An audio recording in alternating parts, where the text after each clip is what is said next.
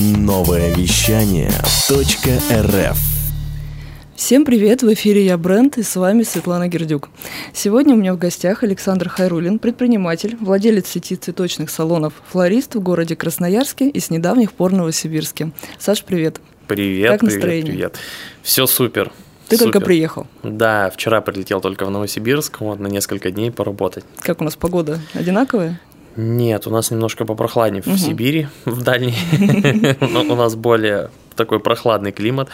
Здесь, конечно, больше ветер дует, но меня больше радует то, что здесь идет снег. Я от этого кайфую. Здесь больше снега, чем у нас.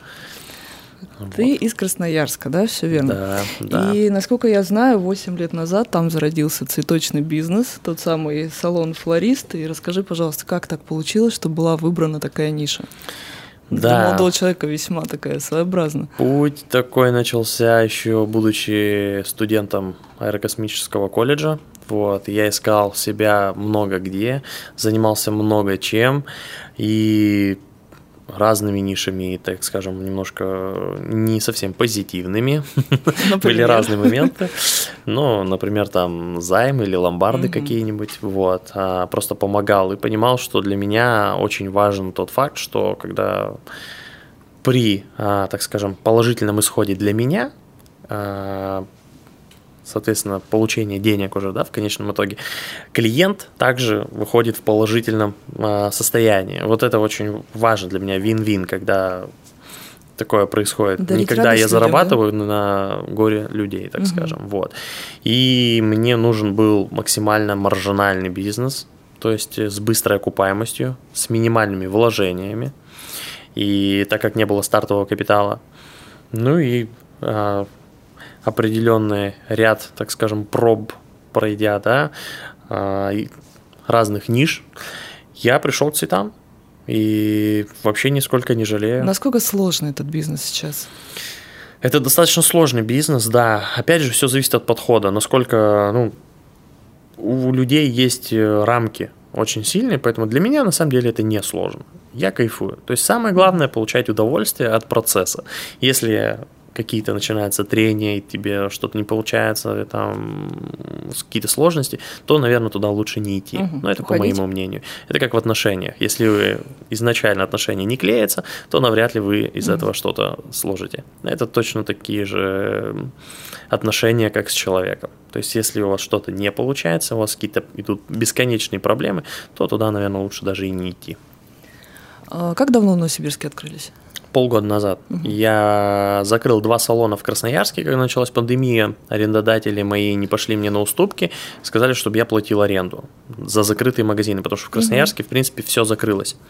И мы все ушли, кто-то на удаленку, кто-то еще что-то, мы ушли полностью в онлайн. Закрыли двери и работали исключительно на доставке. Платить за закрытые салоны я понял, что нет смысла. Да даже это мне сыграло на руку пандемии, я вам так скажу, потому mm-hmm. что некоторые салоны работали либо с минимальным вообще каким-то капиталом, в плане того, что они мне приносили минимальное количество денег, либо вообще работали в минус.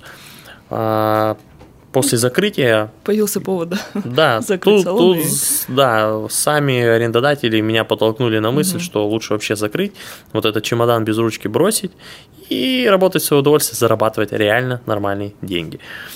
Все, я закрыл салоны и выдохнул, потому угу. что у меня реально я стал зарабатывать больше, и больше стало онлайн-заказов. Я штат весь сохранил, потому что увеличил рабочий день в два раза. И все, мы начали работать, развиваться, но я понял, что просто сидеть в Красноярске мне будет скучно. Я mm-hmm. такой человек, я не могу сидеть на одном месте. И все. Почему Новосибирск? Проанализировал, где можно открыться. Mm-hmm. Ближайший город-миллионник это был Новосибирск. Открываться в регионах мне как-то было так по себе. И я выбрал столицу Сибири, Новосибирск. Очень перспективный, активный, масштабный город с большим количеством людей, капитала, вот, и мне стало интересно здесь, в принципе, поработать. Я собрал все пожитки в рюкзачок, и двадцать четвёртого апреля я уже приехал сюда. То когда... ты вот так просто, да, вот решил? двадцать второго числа, двадцать второго апреля я закрыл салоны mm-hmm. в Красноярске, два из них, вывез оттуда все, у меня есть там контейнер большой, я туда все свез, значит, саккумулировалось большое количество товара, уже, а, плюс все витрины, холодильники, столы там и так далее. А, и все, я отправился в путешествие, сел в машину через два дня и уехал в Новосибирск, приехал сюда, снял квартиру, а, сначала заехал, точнее, в отель, пожил в отеле, начал искать аренду, вот, нашел арендную. Помещение очень хорошее, с витражными стеклами, просторное, светлое. Где находится салон Новосибирска? Немировича Данченко два. Угу. Да, это в левый глубине берег. левого берега. Относительно транспортной развязки, конечно, это... Ну, транспортная развязка довольно неплохая, а в принципе по отдаленности от центра, да, это далековато, конечно. Но можно дать скидку на то, что я был не местный, приехал сюда в пандемию. У тебя здесь вообще никого нет? Вообще никого нет. Угу. Ну, просто какие-то знакомые, просто друзья, да. Ну, и потом просто начал потихоньку знакомиться, общаться. Вот, когда была пандемия, то есть в апреле месяце в конце, а, город был максимально пустой. И с любой точки города я добирался за пятнадцать минут до салона. Угу. Я был удивлен, думаю, почему все так стращают Новосибирском. Да, да. да я угу. думаю, блин, как круто вообще передвигаться в городе Новосибирске. Ну, не тут-то было. Когда люди начали выходить на работу, я понял, вкусил все прелести. Когда выехал с дома, и мне навигатор показал час пятьдесят шесть. Угу. Я такой думаю, ага, то есть сегодня я на работу не поеду. Я развернулся и поехал домой. Вот. Ну, реально жесть. Пробки очень жесткий, просто. Я прям был к этому не готов. Но повод для роста. Откроемся mm-hmm. еще на правом берегу, значит. Конечно. Вот. Так, ну вот, вы открылись, прошло полгода. Да? Скажи, пожалуйста, насколько сложно удаленно решать эти вопросы? Или ты был здесь какое-то время? Или ты приезжаешь? Как это происходит? Решать удаленно мне... М- ну, я начал привыкать, когда еще начал решать вопросы по Красноярску, будучи переехав сюда, потому что я здесь прожил полгода. И вот только первый месяц я живу обратно, переехал в Красноярск и прилетел сейчас в Новосибирск, чтобы концентрированно уделить время работе, там, четыре-пять дней. Вот. А до этого я находился все время здесь, потому что на стадии развития здесь мое нахождение, на мой взгляд, было необходимым. Вот. Сейчас уже немножко проще. У меня здесь есть управляющая, есть штат флористов, есть девочки, которые помогают мне непосредственно с контентом. Вот. И поэтому, в принципе, мое участие ежедневного здесь уже нет необходимости. Сейчас максимально все на удаленке. Вот. Ну, как любой бизнес, строится он на продажах. Ну, ходить со штендером на груди по улице Троллейной или Немировича Данченко мне нет необходимости. Все это работает через компьютер и интернет, поэтому я, в принципе, могу этим заниматься и дома. Саша, как команду набираешь? Очень долго, mm-hmm. как правило. Вот, это на самом деле своя философия по поводу команды, по поводу вообще работников, что не, не потому, что я какой-то плохой там, ну, это по моим меркам, опять же, да, а то, что я там придирчивый или еще что-то, просто я понимаю, я осознаю тот факт, что атмосферу э, создают не стены, не витражи, там, не стеллажи, не все, а люди, которые работают непосредственно у тебя. То есть, когда вы приходите в магазин или там, я не знаю, вот вы, может быть, многие замечали, когда приходишь в какую-нибудь кофейню, и есть бариста, есть... Прям бариста-бариста, который заряжает тебе энергией, да, сварит тебе кофе, который будет, который вкуснее в два раза будет, хотя он будет точно такой же, он просто будет заряжен энергией, энергетика его. И нежели, ну и можно в другое место прийти, где на самом деле ты просто еще, тебе наоборот его испортит, это настроение. Поэтому очень важно это. Поэтому я именно набираю людей к себе в команду, зову те, которые реально, с которыми у меня происходит коннект. Вот. Если нет коннекта, то мы, как правило, либо не срабатываемся, либо я сразу же отказываю. Вот. И набирать поэтому сложно. И я вам так скажу, в Новосибирске люди другие. Люди другие, они, какие? Я не знаю, как правильно сказать, немножко, может быть, где-то избалованные, mm. не совсем любят работать. Реально, есть Правда. такая проблема. А в Красноярске у меня с этим попроще mm-hmm. немножко. Здесь мне курьер, как бы мы с ним... Ну, был один из моих первых курьеров, который мне говорит, типа, в девять утра ему рано было на доставку ехать. В обед, говорит, пробки. Я не поеду на доставку, да. Я говорю, и вот сейчас я ему предлагаю, говорю, идеальное время для доставки, вот есть на десять часов вечера. Он говорит, нет, уже поздно. Я говорю, супер, вы нам не подходите после первого рабочего дня. Думаю, ну прям очень странно, то есть реально, я прям думаю, блин, у вас не очень хорошие дороги в Новосибирске, да, но еще есть такие люди, которые даже не хотят по ним ездить. Это зачем тогда строить дороги? Ну, в общем, есть такая проблема. А в целом, в целом все окей. В целом все окей. Здесь мне нравится, что люди, уже привыкшие к тому, что у курьера есть запас времени, ну, то есть можно опоздать немножко, mm-hmm. потому что из-за да пробок, ага. да, и разбег доставок. То есть в Красноярске у нас как привыкли? В течение часа. Mm-hmm. Это первый момент. Второй момент. Если вы опоздали на пять-семь минут, это уже прям опоздание. Mm-hmm. То есть здесь как бы такой проблемы у нас нет. Ну, там десять-пятнадцать минут люди ждут, даже не позвонят. Здесь они могут уже через десять минут на флампе отзыв написать. Вот поэтому, да, люди на самом деле, ну, такие у нас немножко э, чересчур пунктуальные даже где-то. Но у нас позволяет возможность возить гораздо быстрее. У нас два берега, большой город. И у нас тоже два берега. Что, ну... У нас тоже два берега, тогда но что? У нас нет таких пробок. У нас угу. он более такой сконцентрированный город, так скажем. Здесь он более масштабный, более такой раскидистый. Ну и пробки здесь, конечно, другого масштаба. А вообще, как ты считаешь, в Новосибирске вот эта культура есть подарка, связанного с цветами?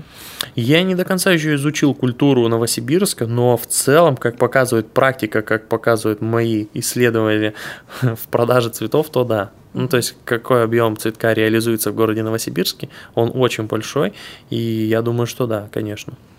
Скажи, пожалуйста, чем отличается ваш цветочный магазин от любого другого? Ведь в Новосибирске очень много хороших салонов сейчас, у каждого свое позиционирование, и, в общем-то, ну, есть сегменты подешевле, скажем так, есть подороже, да, и люди уже, потоки распределились, можно сказать, многие ходят в те же самые места, куда там годами ходят. Вот вы зашли полгода назад, uh-huh. вы чем-то отличаетесь или какая у вас вообще концепция? Конечно, отличаемся. В каждый салон в, в любом городе он будет отличаться так или иначе. Есть просто сегмент подешевле, есть средний, есть подороже. А, я отличаюсь... Вы к какому относитесь? Я отличаюсь к среднему. Угу. Это первый момент. То есть у меня нету супер дешевых цветов, но и нет супер дорогих. Точнее, как правильно назовем? Промаржинально все-таки. Угу. Цветок у меня есть абсолютно разный. То есть от гвоздики, грубо говоря, до гортензии.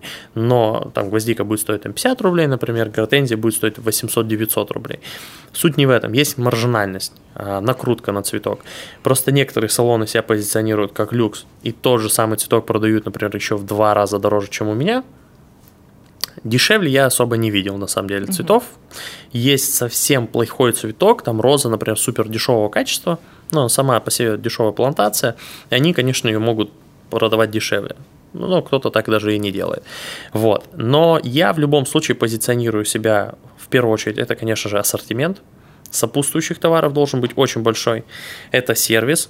Это доставка, это упаковка букета, то есть ассортимент упаковочных материалов, профессионализм флористов, ну и, конечно же, атмосферу делают люди, как я уже говорил ранее, поэтому я беру именно людей к себе в штат, в команду, те, которые создают крутую атмосферу. Когда приходят к нам люди и, уходя, они реально кайфуют от этого. От того, что они к нам пришли, в принципе, они воспользовались нашей услугой. Вот это для меня самый главный показатель. Поэтому девчонки у нас все открытые, общительные, вежливые, вот, и поэтому мы всегда подходим именно индивидуально к человеку. То есть не так, что мы штампуем что-то, которое мы ставим на поток и просто тупо продаем. Нет, мы именно делаем индивидуальный подход к каждому клиенту, закрываем потребности каждого клиента, доставляем удобное время, когда это клиенту удобно, не когда нам, скажем так, или нашему курьеру. Ну и, соответственно, используем максимально э, топовое качество цветка, чтобы он был максимально свежий, упаковочных материалов, ну и, как я уже говорил, сервиса, то есть там по части подкормки для цветов, такая как Хризал, которые на самом деле многие салоны просто ее продают. Mm-hmm. Мы, у нас есть памятка для этого, то есть такая прям распечатанная, туда вклеивается этот Хризал, которым вы пользуетесь, например, уже при покупке букета. Букет мы заворачиваем, например, не, как, не в газетку, как многие это делают, да, несмотря на то, что у вас а, все равно холодно на улице, зима, мы заворачиваем это все в утеплитель вспененный, либо в бумагу, то есть чтобы это было все плотно, герметично и цветы не замерзли. Ну и вот такая вот работа у нас mm-hmm. происходит. То есть я больше заморачиваюсь по этой части. Я поняла. То есть сотрудники, сервис, безусловно, важная составляющая. Давай поговорим про маркетинг. Наверняка разные способы пробовал, да, я так понимаю, есть соцсети как основной источник, конечно, для конечно. трафика, да, есть офлайновая какая-то история, когда люди просто заходят с улицы. Заходят, кстати, сейчас? Конечно, заходят. Они всегда заходили, заходят и будут заходить. И сейчас, знаю, что ты часто участвуешь во всяких разных партнерских мероприятиях. Вот mm-hmm. эта премия, которая недавно проходила, не женское дело, и какие-то женские клубы, еще что-то. Как, по твоему мнению, какой сейчас источник для продвижения наиболее эффективный?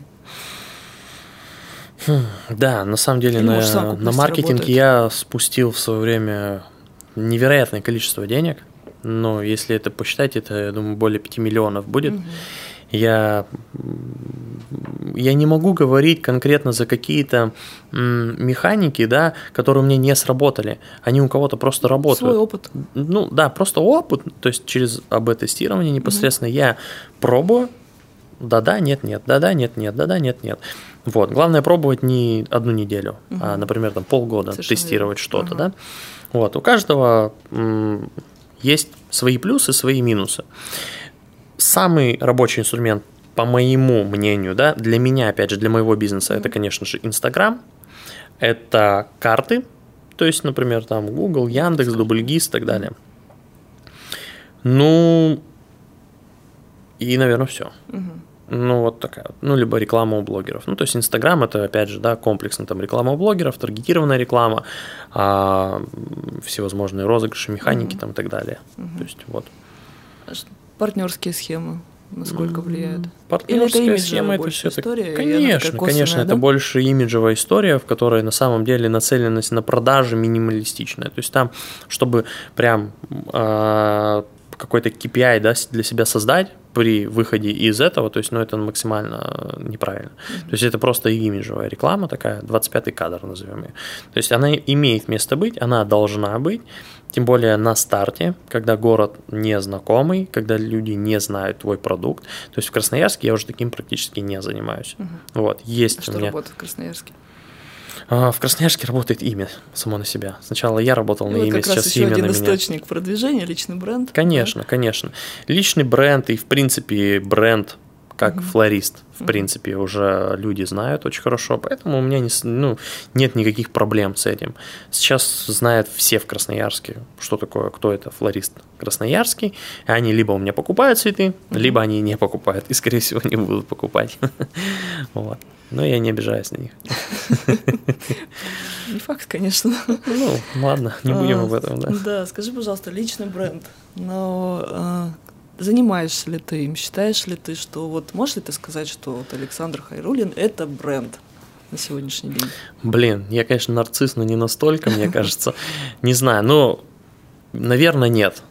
Наверное, нет. Я просто предприниматель, я просто человек, который занимается своим делом, любимым делом. Я от этого получаю удовольствие. Вот. А в Красноярске, конечно, меня многие знают как флориста.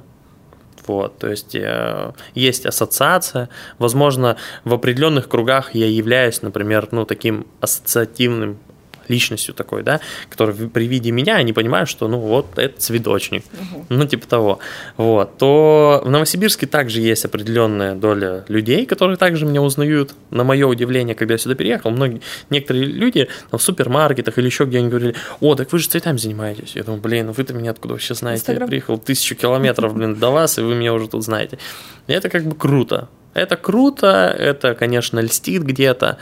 Вот. Но в любом случае, я вот сейчас, например, развиваю свой личный бренд в плане именно блог, ну, для монетизации определенной. Угу. Вот. Хочется... Со своим бизнесом связано? Или, в принципе, как в ты принципе. Считаешь, личный бренд потом может продавать все, что угодно? Конечно, конечно, угу. конечно. А на самом деле это очень большая такая есть методика именно продаж через личный да. бренд. То есть это очень хорошо работает. Так как лидер мнения, у него есть своя аудитория, для которой он показывает что-то, что интересно становится многим. Ну угу. и, соответственно, на этом можно сделать какие-то деньги. А ты как блогер работаешь? Да, я рекламу уже начал берешь? Работать. Да, беру. Мне сегодня как раз будет реклама. Да, будем смотреть, да, за нативными сторис. Уже выпустили, да. У меня есть сейчас менеджер, который занимается именно конкретно моим личным блогом. Она покупает рекламу у других блогеров, они размещают меня. Также она продает рекламу в моем блоге. Вот, ну, занимаемся написанием постов и так далее. А посты ты сам пишешь? Чаще всего, да. Чаще всего, да. Ну, как правило, у меня бывает, когда не хватает времени, я даю это задание менеджеру, но наговорив предварительно, mm-hmm. тезисно, голосовым ей что нужно описать. Она уже написывает текст, я его редактирую и выкладываю. Ну, то есть к публичности ты относишься положительно? Да, отлично я отношусь, конечно. Но, как бы, сейчас такое м- время, что как раз ну, грех не пользоваться. Кон- ну да, да, любое время было mm-hmm. не грех, грех не пользоваться. Поэтому я не считаю, что это плохо, я не считаю, что это хорошо. Это просто, ну, это имеет место быть. Мне это нравится. Есть люди, которые интроверты, они, mm-hmm. в принципе, не, ну, не хотят этого. Очень много есть предпринимателей, именно успешных предпринимателей, хорошие деньги зарабатывают, но у них даже нет страницы в Инстаграме. Они говорят, да мне зачем? Мне, я вот так вот. Mm-hmm. Кто-то говорит, что не надо, наоборот, показывать, там, счастье любит тишину, там, и все. Каждое мнение имеет место быть, но мне на самом деле все равно на это. Я считаю, что моя миссия, моя цель, да, заряжать людей, в принципе. Если никто ничего не будет показывать, то многие люди, они, в принципе, не узнают, как mm-hmm. можно пожить, куда можно слетать, на чем можно ездить, на чем можно зарабатывать, что, в принципе, можно как-то там, ну, продвигаться. То есть будут жить просто на своем уровне, на уровне своих соседей, я не знаю, там, и так далее, своего района. Также в какой-то... Когда-то я, например, смотрел на определенных блогеров, заряжался этой mm-hmm. энергией и думаю, о, классно, как можно так было бы путешествовать. Было, да, да mm-hmm. потому что, ну, разные люди. То есть мой, ну, поколение моих родителей, они другие. У меня отец ездит, у него Toyota Corolla Fielder, и уже там девять лет ей, ну, он ездит уже на ней девять лет, и наслаждается, классно все. Я раньше тоже думал, что, блин, ну зачем какие-то деньги. Потом, потом когда я поездил на Мерседесе, я понял, что да, это имеет место угу. быть в жизни. Есть надо родители. Расти, конечно, конечно. Ты получаешь совсем другое удовольствие.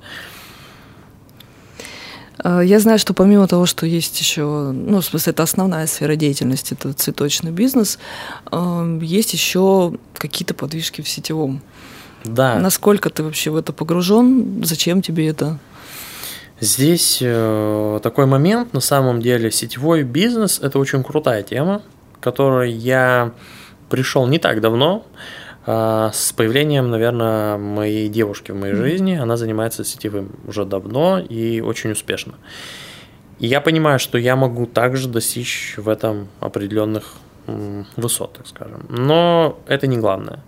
Я занимаюсь все-таки целенаправленно цветами, я получаю максимальное удовольствие от этого. Здесь мне больше нравится общение с людьми, но самый мой главный замысел, потому что очень большое количество людей пишет мне, как начать, почем и так далее, где лучше взять кредит на бизнес или еще что-то, а кто-то звонит и говорит там или пишет, что выкупи, пожалуйста, мне бизнес, мне нечем платить кредит. Uh-huh. Так вот, специально для этих людей а, я именно продвигаю сетевой бизнес как тренажер перед тем, как начать в традиционном.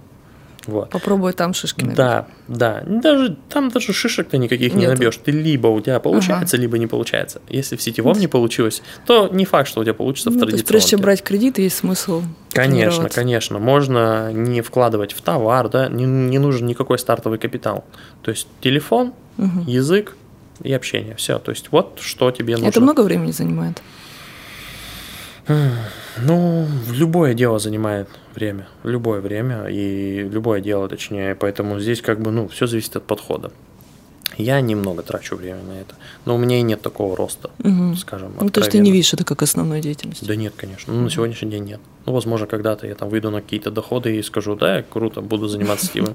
Ну, на сегодняшний день нет, конечно. Mm-hmm. То есть я это так, как дополнительный даже не доход, а дополнительный э, мотивационный, так скажем, такой момент, потому что в сетевом очень много движовых людей, там mm-hmm. сама вся движуха, бизнес-встречи, комьюнити, вот эти нетворки, они улетают постоянно за границу, ну, то есть вот сейчас пандемия, конечно, есть свои проблемы, тем не менее, это очень крутая движуха, где ты реально заряжаешься людьми. Потому что а, традиционный предприниматель, как правило, это такой человек, да, я сам по себе, вы там меня лишний раз не трогайте, ничем не делятся, ну, многие такие люди. Вот. Есть, конечно, движухи бизнесовые, где люди обмениваются опытом, помогают, продвигают там, и так далее, но в сетевом это вообще очень круто развито. Вот. То есть там люди реально помогают, реально люди тянут. И то есть когда многие думают, что вот, я сейчас к нему пойду работать, он будет на мне зарабатывать. но он не заинтересован в этом. Он заинтересован, конечно, чтобы заработать, но он не заработает, пока не заработаешь ты. Поэтому его интересах, в его интересах, угу. чтобы заработал ты. Поэтому многие люди такие, типа, у них разрыв шаблонов идет, типа, как так-то? Как, как? Зачем я тебе нужен? Типа, да ты по-любому, у тебя твоя выгода, своя выгода. Но тут я людям объясняю, что если не будешь ты зарабатывать, я-то тоже ничего не заработаю. Поэтому mm-hmm. в их интересах, чтобы ты заработал. Но тут у них сразу все. Беличий транс, как я называю. Они не знают, что с этим делать. Это смешно, на самом деле. Такие люди прям веселые становятся. Я слышу, что ты говоришь, что получаешь максимальное удовольствие от цветочного бизнеса, но просто вот так, если в общем посмотреть, скажи, пожалуйста, если бы это был не цветочный бизнес, чем бы ты занимался? На самом деле такой момент интересный. У меня, как э, говорит моя одна знакомая, талантливый человек талантлив во всем. Если ты на самом деле открыт обществу и, в принципе, адекватно, э, так скажем, смотришь через адекватную призму на все это, да, происходящее на жизнь, то на самом деле может легко получиться во много. Ну, во многих сферах деятельности. И я там посмотрел даже на строительство, mm-hmm. я продавал брус, ну, деревом занимался, вот, короткий промежуток времени, продавал духи, то есть я много чем занимался, но я понимал, что, в принципе, я могу в этом преуспеть. Ну, то есть ты прям в душе предприниматель, и ты можешь да, за любое да, дело взяться. Да, я с самого детства, с самого детства предпринимал. То есть я постоянно перепродавал что-то. В восемнадцать лет я поехал уже за своей первой машиной в Самару. Угу. Я ее пригнал, продал там на сто сорок пять тысяч рублей дороже, чем купил. Вот. Потом я начал гонять машины. То есть я занимался вообще всем. Саша? Я не знаю. Природные? Наверное. Родители? Мне вложили. Кажется, да. Потому угу. что я прям с детства. Нет, родителей у меня всегда... У меня не было никого предпринимателей. Такого, да? Да. Угу. У меня все, там, папа водителем всю жизнь работает, то есть и по сей день. Мама у меня всегда в найме работала, там, угу. продавцом, там, прием заказов, администратор, ну, такая всякая деятельность. Не знаю. Но я понимал с детства четко, что работать на кого-либо я не хочу. Угу. И уже в четырнадцать лет я все понял. Я в тринадцать лет пошел работать на автомойку. Я поработал неделю, понял, что не мое. Я думаю, я лучше открою свою автомойку и буду работать. Но мне сказали, что в тринадцать ну, лет не надо открывать пока. И все. И я понял, что нет, больше я не пойду в найм. Ну, то есть специальность как аэрокосмический... Да, аэрокосмический колледж, колледж у меня был, но mm-hmm. я на менеджменте был. Mm. Вот. Еще у меня была такая, скажем так, часть жизни заняла там небольшое количество времени, где-то около полугода, наверное, месяцев восемь. Я занимался, ну как, работал с ребятами, пылесосы Кирби продавал. Слышали про такие, нет? Это домашние презентации, пылесос за сто сорок тысяч рублей. Вот. На самом деле крутая тема в плане именно тренировок. Я был по Красноярскому краю в лидерах по продажам. Угу. Мне было, там, помню, там восемнадцать-девятнадцать лет, и у меня зарплата была там под сто пятьдесят тысяч рублей, потому что я их продавал очень много, вот, в кредит. И я прям натренировался на этом. Это была реально крутая школа. Вот. Было круто. И оно мне дало свой такой толчок, скажем так, угу. к тому, что я понимал, что ага, то есть физически я могу зарабатывать вот такую-то сумму, и уже ниже этого уже было неинтересно работать. То есть идти за тридцать в найм куда-то я угу. не хотел бы идти. Ну, то есть ты сейчас присматриваешься к сферам, или уже, может быть, какая-то прям стратегия есть на продвижение? Знаешь, как это всегда задают вопрос, кем вы себя видите через пять лет? Угу. Угу. Думаешь так, на такую перспективу или знаю. Нет? Нет, на самом деле я не смотрю на такую перспективу, потому что я понимаю, что а, начни распыляться на все подряд, то потом угу. может ничего не получиться. Поэтому идет так, как оно идет. То есть я ставлю все цели, но в любом случае отталкиваясь от своих возможностей, да, то есть я понимаю, что у меня получается в цветах, у нас огромная страна, я могу открывать цветы по всей России и зарабатывать на этом деньги. Какие планы по развитию? Какие Может планы быть, по развитию? Город нравится. Да, мне нравится приехать. Город для жизни угу. больше. Это какой? Сочи. Угу. Есть у меня мысли по поводу поехать пожить в Сочи. Это будет, так скажем, первый квартал, скорее всего, двадцать первого года. Я думаю, к марту месяца. Попробую. Не факт, что сто процентов. То есть я сначала еду, пробую жить, uh-huh. а там уже видно. То есть, ну, я не, не из тех людей, которые, будучи там, живя в Красноярске, возьму ипотеку в Сочи, приеду и скажу, нет, не мое, как многие это делают. Uh-huh. Они год делают ремонт, там у меня есть такие знакомые в Краснодарском крае, квартир наберут, делают ремонт, тратя на этот год времени, потом прилетают и через две недели говорят, не, это не мое, возвращаются и начинают еще два года продавать эту квартиру. Ну, дабы не терять это время, я лучше в свое время вложу сейчас там, где мне нравится жить, и адекватно смотреть на вещи. А потом уже в марте месяце я просто прилечу туда, сниму какую-нибудь квартиру, либо самолет, отель. Аренда, все, поживу, все есть. Да, угу. да, поживу и посмотрю, да-да, нет-нет. Угу. Если да, то да, потом буду уже принимать решение по поводу квартир там, и так далее. У тебя нервная работа? Достаточно, да. То есть я не могу сказать, что я, я, конечно, развиваю свой скилл в плане именно спокойствия, в плане там... размеренного дня, но не всегда это получается. Вот расскажи, как обычно твой день проходит? Хм. Как мой день проходит? Ну, по-разному он проходит. Бывает, что суета и так далее. Просто самое главное не зацикливаться в операционных моментах на каких-то проблемах. То есть, если я начну... Ну, просто я такой человек, что я, бывает, загоняюсь на ровном месте, то есть, какой-нибудь плохой отзыв оставят или еще что-нибудь, или там какие-то... кто-то там не вышел на работу, там еще какие-то, ну, такие вот моменты, там, непоставка, например, очень распространенная проблема в цветах, когда, например, вот должны были цветы прийти в пятницу, а пришли они в воскресенье, соответственно, у нас и пятница, и суббота, и воскресенье выпадают, угу. да, и я до сих пор учусь уже восемь лет не нервничать по этому поводу, но это случается, и случается угу. очень часто. Или цветок приходит ненадлежащего качества, или кто-то что-то накосячил, или там еще какие-то моменты. И это на самом деле такая проблема, а я все это воспринимаю очень сильно близко к сердцу. За счет этого я думаю, что да, это все-таки такая, ну, не, не, не могу сказать, что она нервная, но в любом случае психику расшатывает любой угу. бизнес. Ну, понятно. Особенно, когда ты им живешь. То есть, когда я бы относился бы ровно к нему, то, возможно, я бы и не парился. Ну, то есть, ты сам в операционке участвуешь, вот прям вот эти вопросы решаешь, там, на работу кто-то не вышел или еще что-то, или это управляющий сейчас? Да я в любом случае все угу. решаю. Я в любом случае, я не могу сказать, что я вышел из бизнеса, там, и что там у меня все вопросы решают управляющие. Бывают управляющие некомпетентны в, каких, некомпетентны в каких-то вопросах, они звонят мне угу. и так далее. То есть, я в любом случае, я не какой-то там гуру, в который вышел из бизнеса и такой... получаю свои дивиденды. Нет, конечно. Я работаю, я, бывает, также могу съездить в машину, забрать, например, в Красноярске, там, свозить в сервис, ее подчинят там, и так далее. Mm-hmm. То есть контролировать даже вот такие вопросы. Поменять где-то лампочку или еще что-то. То есть я, в принципе, ну, такой человек простой, потому что я сам все это делал, я сам все это понимаю, знаю. Где-то даже элементарно там они, ну, там, водитель, например, на доставках, да, большое количество мусора скопилось, там коробок, либо перемещение на другой салон нужно сделать. И, а я, ну, свободен. И, конечно же, я это сделаю. То есть, да, конечно. Я не брезгую никогда работой. Вплоть до того, что, например, в Новосибирске у меня тут знакомые проезжали мимо и сняли видео, где я просто подметаю крыльцо от снега. Ну, как бы, что здесь такого? Ну, типа, я пришел, снег лежит, я быстро смел, потому что флорист занят своими делами. Вот. А как ты отдыхаешь? Хм, отдыхаю? Да по-разному отдыхаю, смотря... Не знаю. Ну, для меня лучший отдых – это активный отдых. Да, я не и... люблю лежать, угу. просто смотреть в потолок там, или где-нибудь на бассейне, или еще что-то. То есть, я даже когда лечу куда-нибудь за границу, то есть, я летал на Бали, на, за тринадцать дней проехал тысячу сто километров на мопеде. Я когда сдавал вари... ну, этому мопеду, он говорит, ты что, говорит, в такси работал?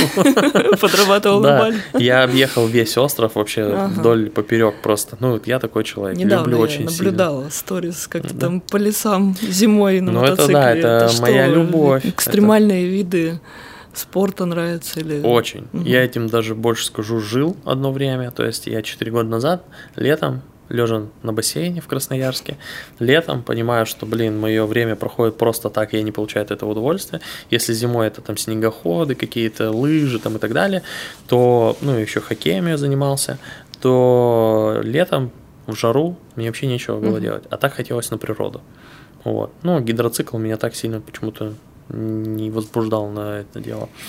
Все, я принял решение попробовать на мотоцикле себя. Все, и в первый день я поехал попробовать себя на мотоцикле, и этот же мотоцикл, и в этот же день я его купил. Uh-huh. Вот. Я купил мотоцикл, начал учиться, меня затянуло. В этот год я, получается, докатал сезон, продал этот мотоцикл, взял все еще круче и начал гонять. Даже участвовал в соревнованиях разного рода, то есть в эндуро-гонках, в кроссов-гонках, ну, кайфовал прям.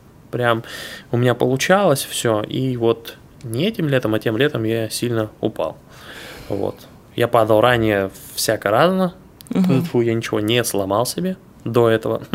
Но в этот раз была Потом, жесткая травма. Произошло? У меня вылетело плечо. Угу. То есть я повредил плечевой сустав. Там такая есть такая штука, суставная губа, которая держит плечо на месте, руку. И тут она у меня вылетела. И вот эта губа, она оторвалась.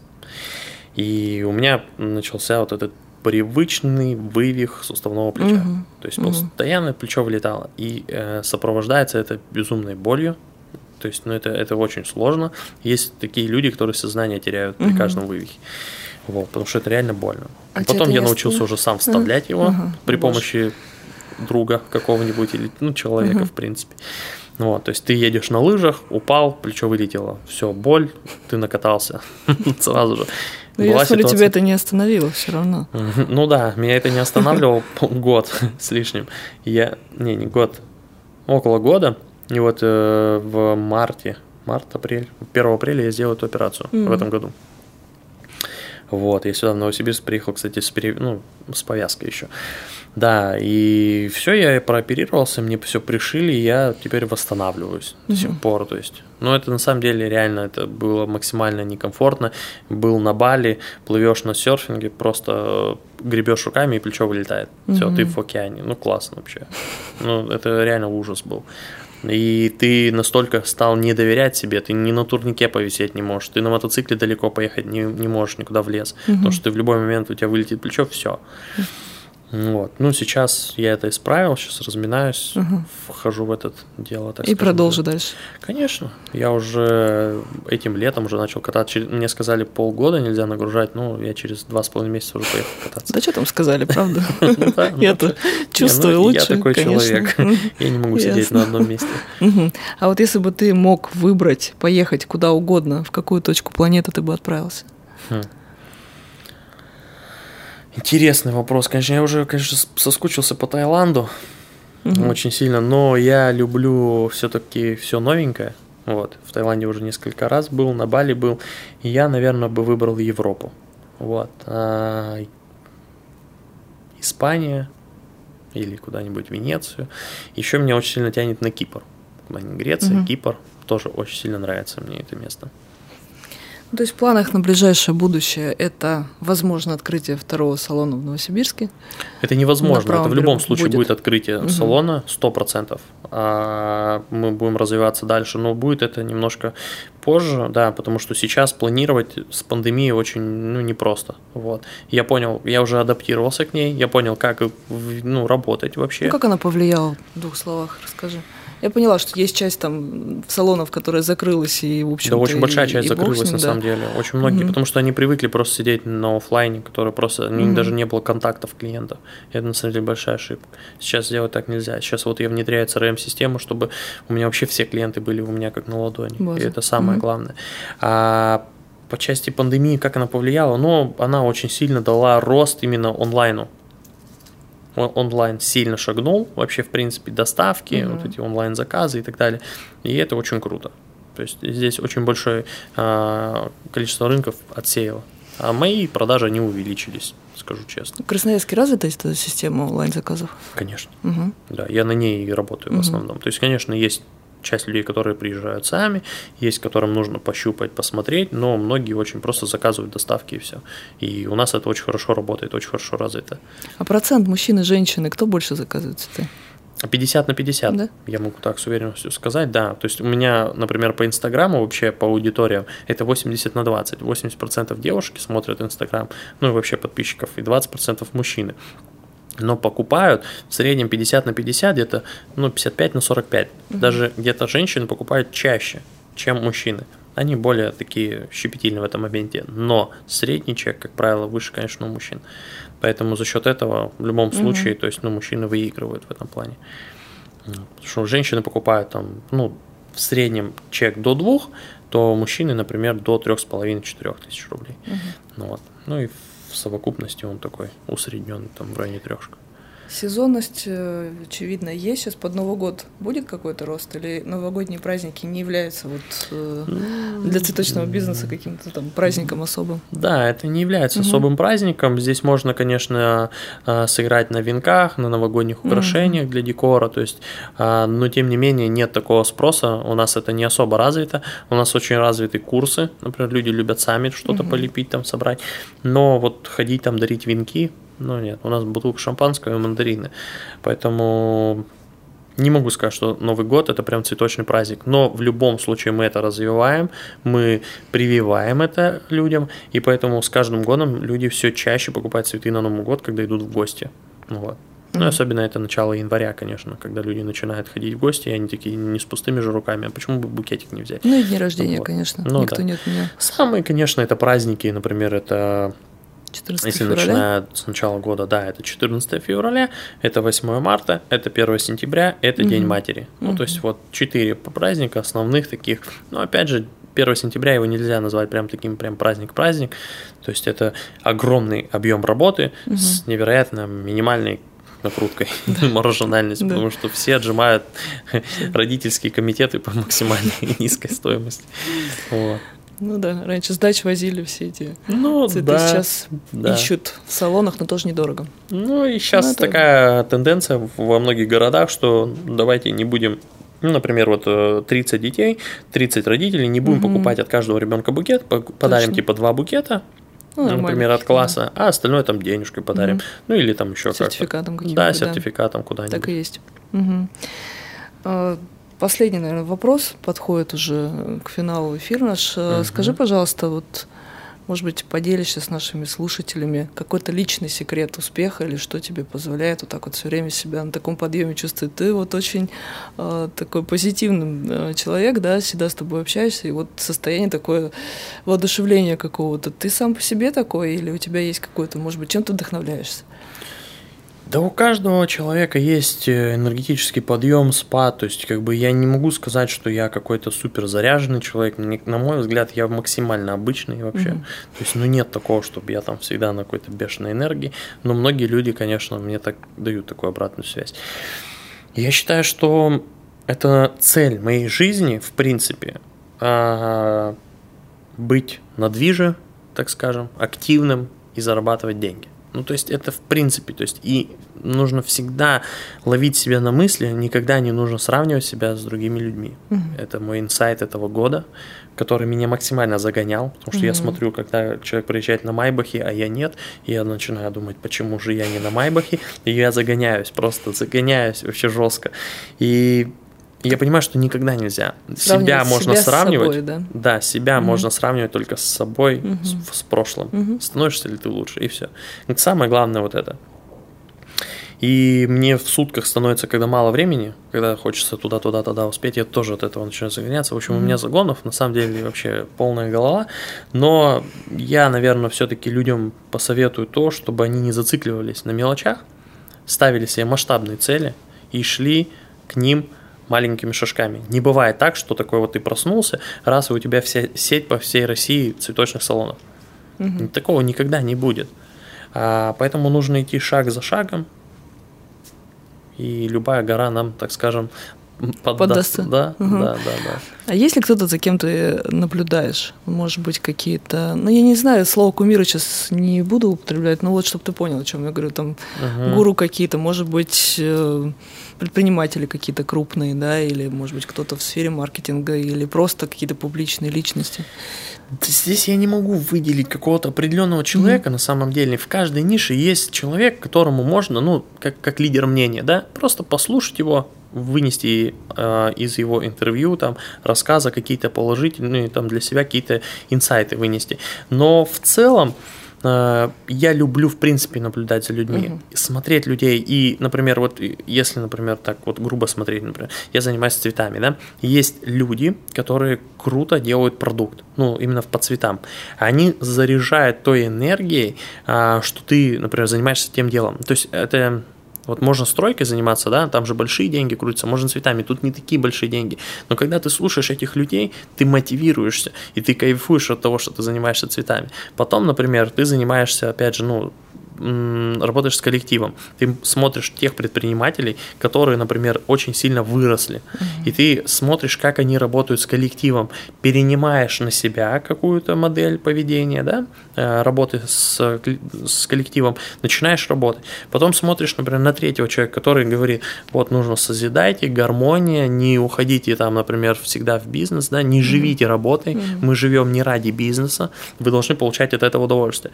И ты, хоп, инсайт, ага, понял, пошел себе мотоцикл купил, ездишь, кайфуешь. То есть ты зарабатываешь деньги для того, чтобы mm-hmm. закрывать какие-то свои эмоциональные там потребности, окна. И вот такой образ собирательный. Такая, да, не, ну, у меня нет такого, чтобы был такой человек кумир, да. Mm-hmm. Есть человек близкий по духу. Я там проходил тренинги определенные, и там есть человек, которого я слушаю, где-то я получаю, ну, у меня обратная связь, да, идет, то есть у меня откликается внутри, что-то у меня не откликается. И когда мне откликается, то есть я понимаю, что да, я время потратил не зря. Или, например, подтверждение своих каких-то теорий. Вот. Поэтому сейчас в общем доступе невероятное количество это информации. Точно. Смотрите, но главное не погрязнуть в этом. Это очень, это очень такая тонкая да, грань. Есть люди, да, быть. которые все время смотрят, смотрят, складывают на полочку, ничего не делают с этим. Очень много угу. предпринимателей таких, которые смотрят, они пересмотрели все тренинги, они были везде, и у меня таких много знакомых, они ездили на Тони Робинсона уже шесть раз, они там просто в себя вложили невероятное угу. количество инвестиций, но на сегодняшний день они не сделали ровным счетом ничего. То есть самая главная угу. черта предпринимателя – это нужно предпринимать. Угу. То есть ты в моменте что-то услышал, и это надо не думать об этом сразу, год, да? а сразу внедри, угу. и потом уже через два дня ты уже знаешь результат, да, либо нет. Все. Только таким образом люди начинают расти. И это самая главная черта, которая отличает от ну, предпринимателя, в принципе. Мне сделали какое-то предложение, я тут же понимаю, либо я его буду делать, либо не буду угу. делать. Все, если я понимаю, что что-то мне в этом нравится, я сразу его внедряю. Ну, то есть это еще и быстрое принятие в моменте, решения тоже. В моменте, только в моменте. Угу. Потому что многие, а мне надо переспать с этой мыслью. И вот он потом спит до пенсии с этой мыслью, которая, он уже ее забыл вообще. Вот. Угу. Поэтому так нельзя делать. Нужно вот именно ты в моменте понял что-то, мне сказали, ага, вот так-то, вот так-то, все, и я уже в этот же день... желательно уже это все внедрить. Хотя бы дать управляющему задачу на то, что нужно это сделать. Все. Если ты это не сделал в моменте, то ты потом это не сделаешь никогда. И будешь это сидеть точно. На одном месте. Ну, вот. Спасибо. Ну что, на этой позитивной ноте я благодарю тебя за интересный эфир, за твою открытость. Я напоминаю вам, что в эфире у нас был Александр Хайруллин. Меня зовут Светлана Гердюк, передача «Я бренд». И помни, если ты не бренд, то ты не существуешь. Всем пока. Спасибо большое вам. Эй, слушай больше передачи выпусков на Liquid Flash. В крутом приложении. И кто сказал, что это Sound Street? А ну-ка, парень, покажи. Прическа и осанка выдают в тебе бандита. Ты ведь знаешь, где вся истина зарыта. Так расскажи другим, это что ли приложение Sound Stream? Так твоя мама слушает там Liquid Flash. Раунд.